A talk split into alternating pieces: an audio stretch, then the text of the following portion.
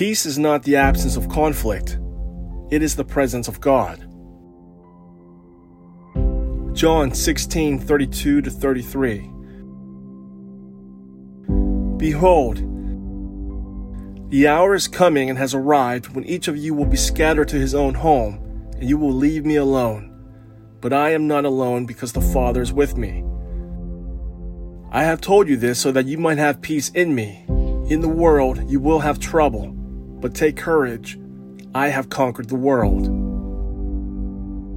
Attaining peace entails the fulfillment of three conditions seek, surrender, and silence.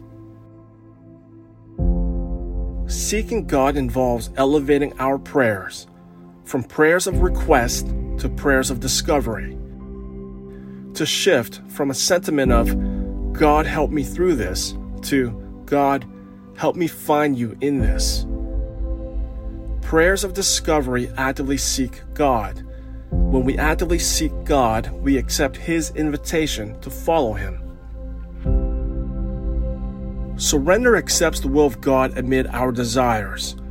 Our desires are logical in the sense that they are confined by our understanding and hopes for what might be attainable. The works of God are illogical. He works outside of our comprehension. In our surrender, we freely accept to all the possibilities that God offers. Silence accepts God in control. It is the purest form of obedience. Silence recognizes that what is impossible for man is entirely possible for God. In our silence, we relinquish control and put our trust in God.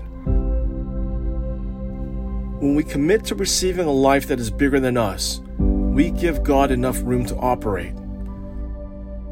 Every aspect of our lives, from our hopes down to our dreams, has to be relinquished out of our control so God can take control.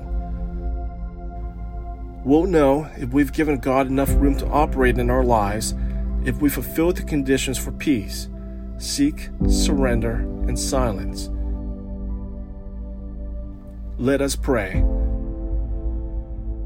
Lord, help me see you in the moments I fear. I surrender my fears to you in exchange for faith. May my peace be a sign of your grace and mercy. We will move this river.